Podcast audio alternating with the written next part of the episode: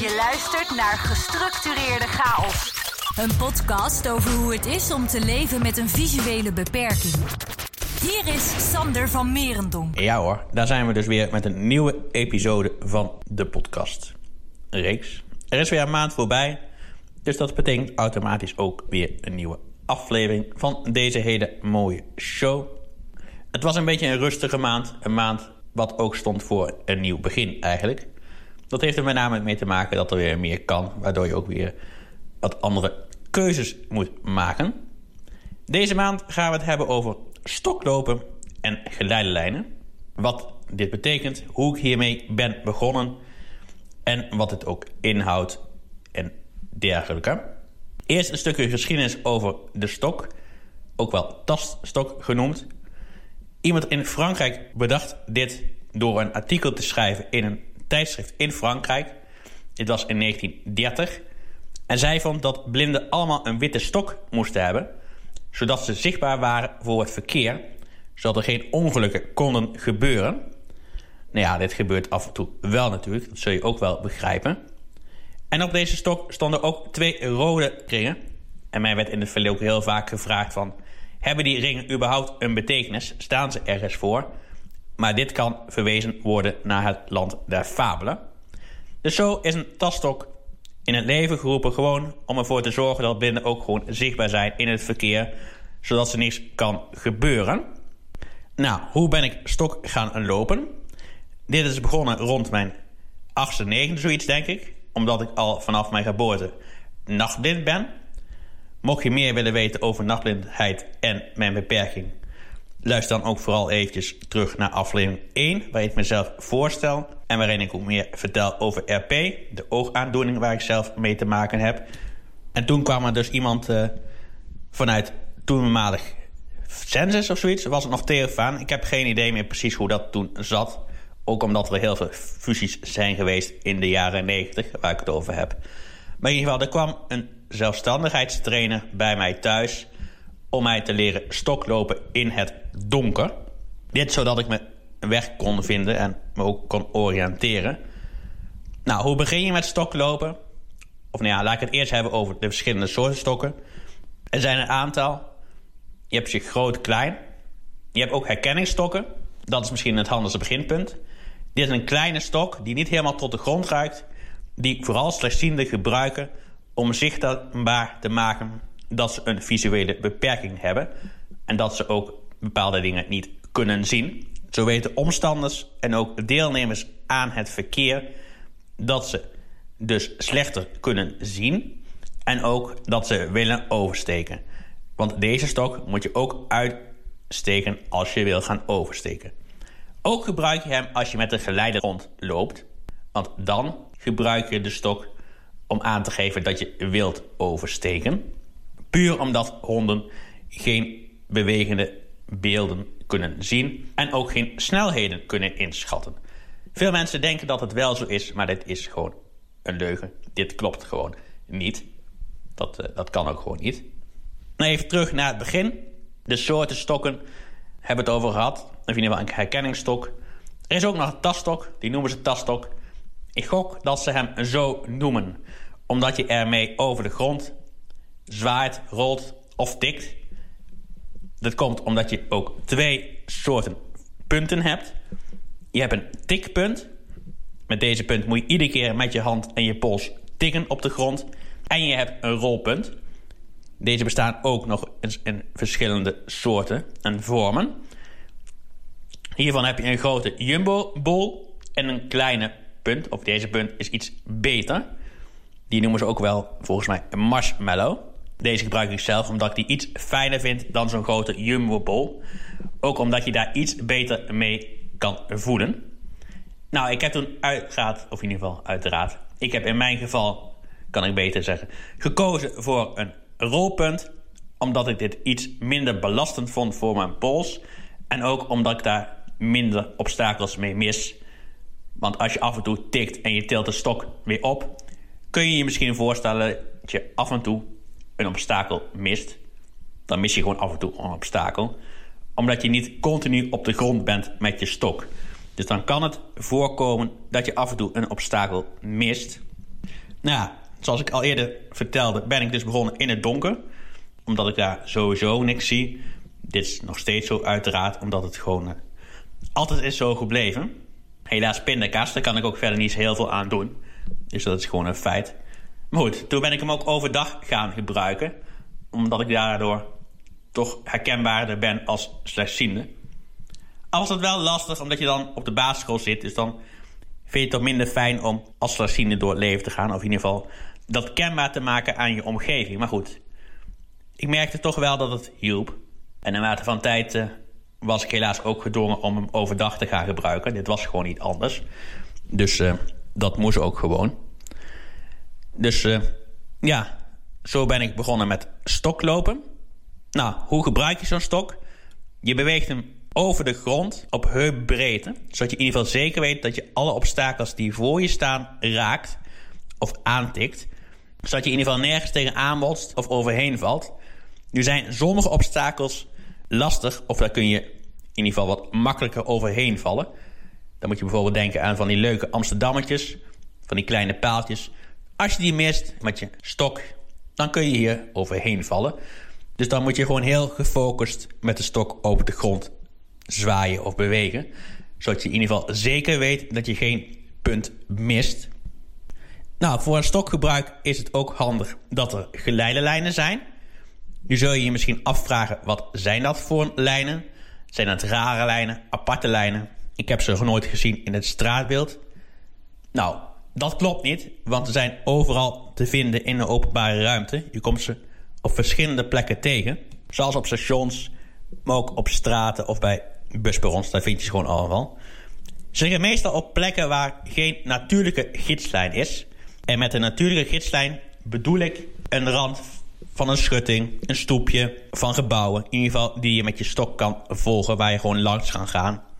Maar dit kan ook een geul zijn, een rigel. Dit kan eigenlijk van alles zijn. Maar op plekken waar ze dus niet liggen, liggen van die gidslijnen. Dat zijn van die rubber, of rubber misschien niet, maar ze zijn meestal sowieso wit, geelachtig. En het zijn van die ribbellijnen, zo worden ze soms ook wel genoemd, die je met je stok kan voelen. Of wat ik meestal doe, is dat ik mijn stok daar gewoon inleg, omdat ik er in principe op vertrouw dat daar geen obstakels op staan. Of nou ja, dat zou de bedoeling moeten zijn. Maar dit is niet zo helaas. Of in ieder geval soms niet. Want heel veel mensen weten nog niet van deze lijnen.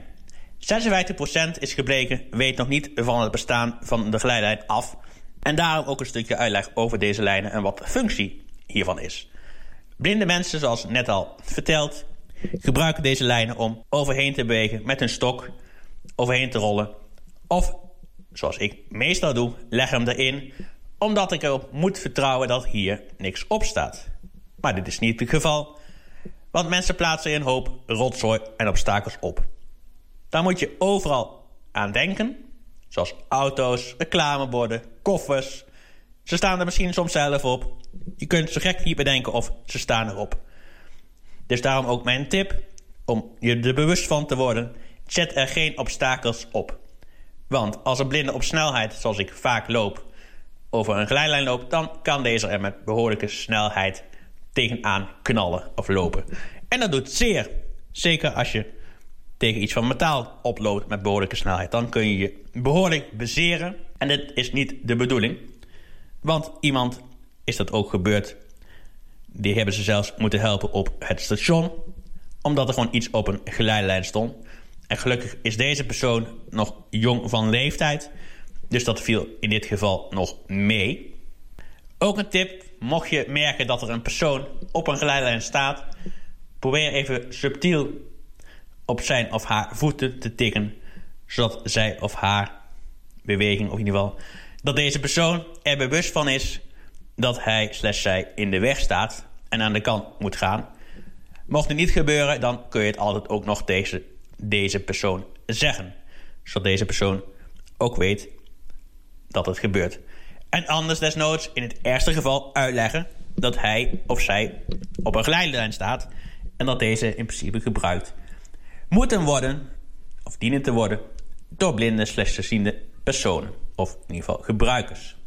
Even kijken naar het buitenland, want je zult je vast afvragen Hoe is dit in het buitenland geregeld?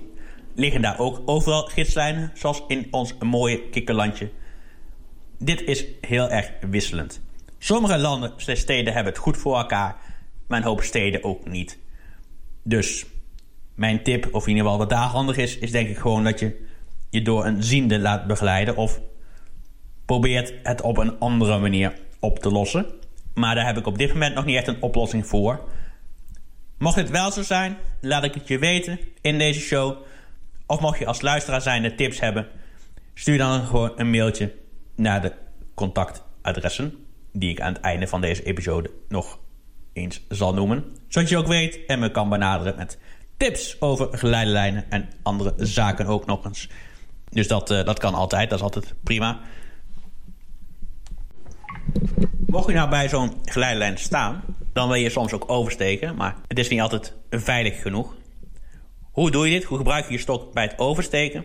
Aangezien deze show toch over het stokgebruik gaat, ga met je, in ieder geval de punt van je schoen, kan ik beter zeggen, over de stoeprand staan. Zet de stok schuin voor je. Tel even een paar tellen en luister heel goed naar links en rechts. Twee of drie keer. In ieder geval totdat je zeker denkt te horen dat er niets aankomt qua verkeer. Al kun je niet alles even goed horen. Dat geldt vooral voor fietsers en tegenwoordig helaas ook voor elektrische auto's en elektrische fietsen. Dan steek je je stok recht vooruit, de helft van de weg. En als je halverwege bent aangekomen, doe je hem naar beneden. Zodat je in ieder geval ook niet over de stoep aan de overkant kunt struikelen. Mocht je nou aan de ene kant van de weg staan en er komt iemand aan, is het handig dat deze persoon eerst aan je vraagt of je daadwerkelijk wel wilt oversteken. Want vaak uh, zijn ze heel behulpzaam en helpen ze de weg over, maar misschien wil je dat helemaal niet. Dus mijn tip is: vraag eens aan de blinde of slechtziende persoon of deze wel wilt oversteken als deze staat te wachten. Of dat je hem kan helpen met iets. En dan is het aan degene zelf om te zeggen of dat ook nodig is, of dat ook noodzakelijk is om de persoon te helpen. Tegenwoordig aanvaard ik deze hulp meestal wel, omdat dat mij zelf heel veel energie scheelt. Dus dat is beter om dat maar wel te aanvaarden. Zodat je in ieder geval de energie voor iets anders kan gebruiken waar je hem wel bij nodig hebt.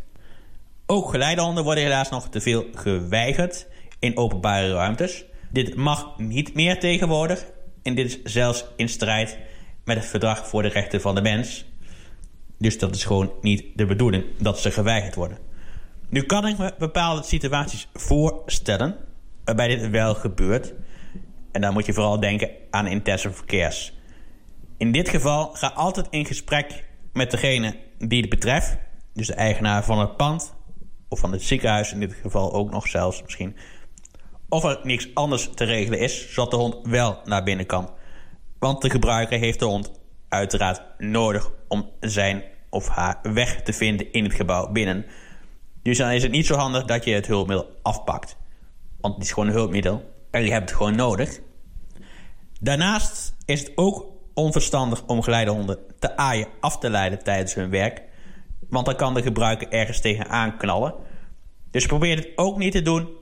En mocht je omstanders zien die dit doen, wijs ze daar ook op. Omdat het gewoon tot gevaarlijke situaties kan leiden die gewoon helemaal niet nodig zijn dat ze überhaupt gebeuren. Dus probeer het ook te voorkomen. En probeer ook onze doelgroep te helpen als we een bus of trein binnenkomen en het is helemaal vol. Probeer dan gewoon een plek aan te bieden.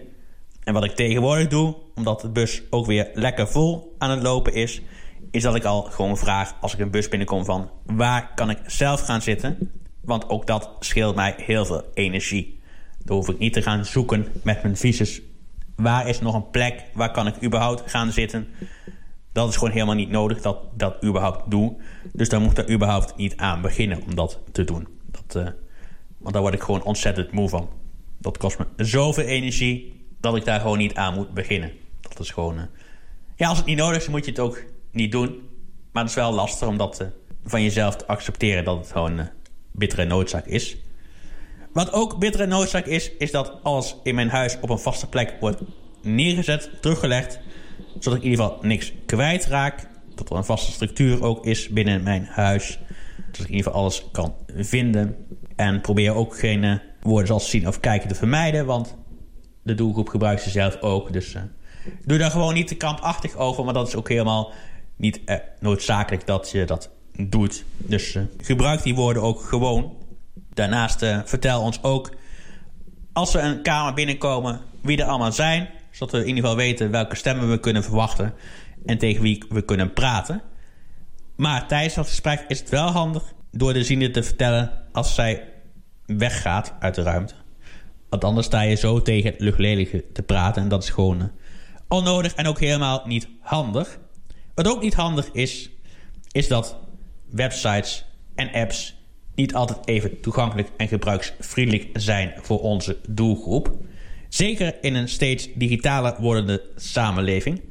Dus zorg ervoor, probeer erop te letten. Mocht het niet goed gaan, win dan advies in van de doelgroep zelf. Want dat is natuurlijk altijd het beste klankbord wat je kunt hebben. Vraag het gewoon even aan de doelgroep. Dus dat is, uh, dat is altijd handig om het aan de doelgroep te vragen. Wat ze willen en wat ze handig vinden en fijn vinden ook om te doen. Dan zijn we nu aangekomen bij de persoonlijke dingetjes van afgelopen maand. Allereerst ben ik natuurlijk bezig, zoals in de vorige aflevering al vermeld, om wat aan mijn gezondheid te doen. Het gaat aardig goed. Hier ben ik wel redelijk tevreden over. Afgelopen maand heb ik gemiddeld toch zo'n 4400 stappen per dag gezet. Dit had iets meer mogen zijn, maar goed, er zaten ook een aantal dagen tussen waarin het erg regende en waarde. Dus dan ga ik toch minder snel een lange wandeling maken. Dus dat is wat moeilijker om te doen. Maar toch ben ik zo'n kilo of drie, vier afgevallen. Dus dat is ook wel positief. We zijn in ieder geval op de goede weg wat dat betreft. Maar er is nog wel eventjes een weg te gaan. Maar goed, we gaan de redelijke goede kant op. Ook als ik kijk naar mijn looptempo. Dat is weer aardig de normale snelheid aan het worden. Dus dat is allemaal wel redelijk positief. Het andere doel lukt nog minder goed. Ik gebruik nog niet echt de hulpmiddelen buitenshuis qua navigatie. Nou ja, wat de reden daarvoor is, ik denk een stukje eigenwijsheid, misschien onwennigheid. Omdat het vooral routes zijn die ik toch al ken. Dus ja, waarom zou ik daar navigatie gebruiken überhaupt? Ik denk dat het meespeelt in het verhaal. Mm, maar ja, misschien toch handig om dit wel te gaan doen. Zodat ik wat meer energie kan inzetten op andere, voor andere dingen. En niet op die vaste routes hoef te kijken. Of nou, het is vaak verstandig om op de vaste dingen te beginnen, zodat je dat later kan gebruiken in situaties die wat minder vertrouwd zijn. Dan kun je daar ook uh, gaan toepassen. Maar goed, ik heb het wel toegepast in de situatie dat ik naar mijn afspraak ging bij Koninklijke Fysio. Daar moest ik naartoe omdat ik een aantal afspraken heb, zoals vorige keer ook al verteld, voor de aanvraag voor mijn nieuwe geleidehond. Om de medische indicatie rond te maken. Dus hier ben ik geweest afgelopen maand. 14 februari was dat. Hier moest ik naartoe. Ik kwam er net op tijd aan, omdat ik een beetje verdwaald was. Navigatie hielp me niet helemaal. Of ik was misschien een afslag te vroeg afgeslagen. Dat zou ook nog eens kunnen. Geen idee, maar goed. Ik kwam in ieder geval op tijd aan. En toen had ik daar een visueel functieonderzoek. Oftewel een onderzoek naar hoeveel ik op dit moment nog zie. Maar goed, de onderzoeker vond het ook een beetje onzinnig. Want het verandert niet zo snel. Maar goed, toch hebben we het maar even gedaan. Nou, wat heeft hij nou feitelijk gedaan? Ik moest op een letterbord kijken of ik van een bepaalde afstand nog wat letters kon lezen. Nou, dit lukte helemaal niet. Ook niet toen het dichterbij me kwam. Dus dat uh, is jammer. Daarnaast moest ik eerst met mijn rechteroog en daarnaast met mijn linker zien hoeveel vingers hij opstak. Nou, dat lukt met mijn rechteroog niet, of nauwelijks, want dat schijnt ook blind te zijn. Dus dan zie ik daar helemaal niks mee, uiteraard. Dat is logisch. En met mijn linkeroog zag ik het nog wel, maar ook ja, lastig. En daarna gingen we nog naar een andere ruimte waar ik een gezichtsveldonderzoek moest doen. Hierbij moet je voorstellen dat op een scherm een bol zit, of je moet in ieder geval recht vooruit kijken. En je kin zit ook op een steun, dus je moet ook focussen. Wat in mijn geval altijd een gedoe is, omdat dan mijn nystagmus optreedt. Dit betekent in mijn geval dat mijn oog van links naar rechts beweegt. Volgens mij is het inderdaad verticaal in de stagmus. Maar goed, dat even zijde. En dan heb je een knop in je hand en dan moet je gaan drukken zodra je het lampje in je blik ziet verschijnen. Of in ieder geval dat je zeker weet dat je het ziet. Nou, dit is al jaren een, een behoorlijk drama, kan ik zeggen. Dus ik ben benieuwd wat hij van gebakken heeft. Maar goed, eh, het zal allemaal wel.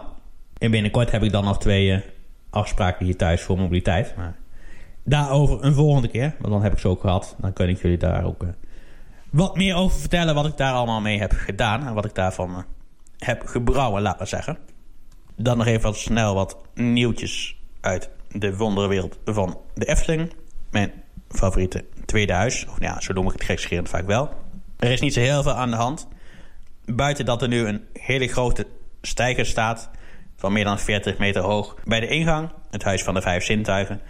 En daar zijn ze op dit moment al het riet aan het vervangen. Of in ieder geval de stukken die niet meer goed waren... zijn ze nu aan het vervangen.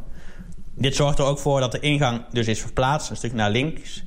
En hij is er natuurlijk niet mooier op geworden... want het is gewoon een eh, eenvoudige tent... met wat pootjes naast elkaar... Eh, als ik de dingen moet geloven.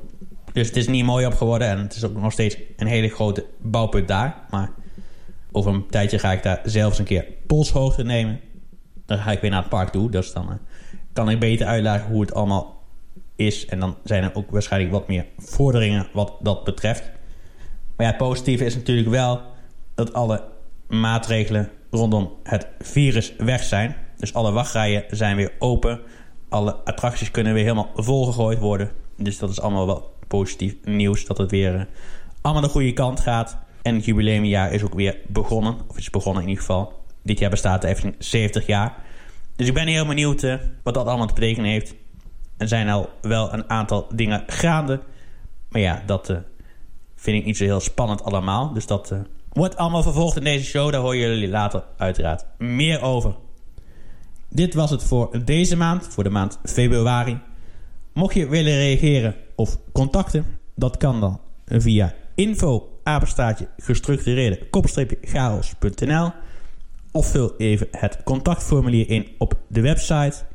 Je kunt de show ook vinden op alle bekende podcast-apps, platforms, Spotify, Apple Podcast, Stitcher, noem maar op, heel de rattenplan. Mocht je deze show nou tof vinden, abonneer dan even of laat een review achter. Dat vind ik ook altijd fijn en dan kan ik dat ook laten horen in deze show. Wat mensen van de podcast vinden. Altijd tof. Graag zelfs. Tegenwoordig kun je dat ook doen via Spotify. Al heb je dan wel nodig dat je in ieder geval vaker naar deze show hebt geluisterd. Dat moet volgens mij, dat is verplicht. Of in ieder geval zoiets. Ik luister zelf nooit via Spotify, dus ik heb hier ook geen ervaring mee. Dus dat in ieder geval.